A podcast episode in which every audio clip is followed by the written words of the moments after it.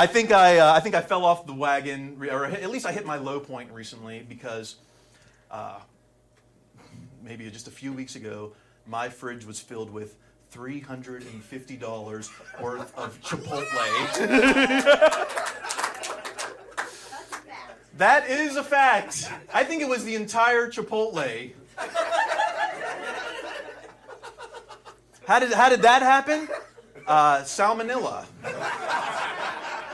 Chipotle had a problem, and I had its back.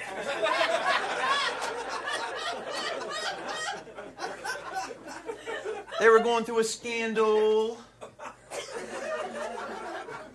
So they offered a contest. Eat 33 Chipotles in three months. Or as we call it, uh, the Royal Flush.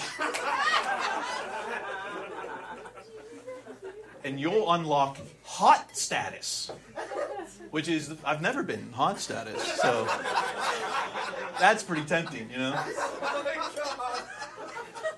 Hot status gets you, besides some weird looks from the Chipotle employees,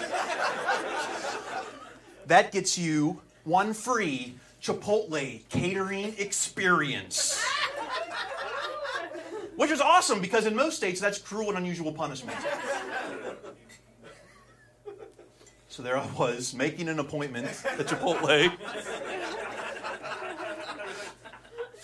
and carrying out four IKEA bags worth of Chipotle. Luckily, I've had my trunk filled with fast food a few times. I knew it would fit. And I ate nothing but Chipotle for eight straight days. I'd still be eating now. I chickened out. I don't really don't know how long chorizo keeps.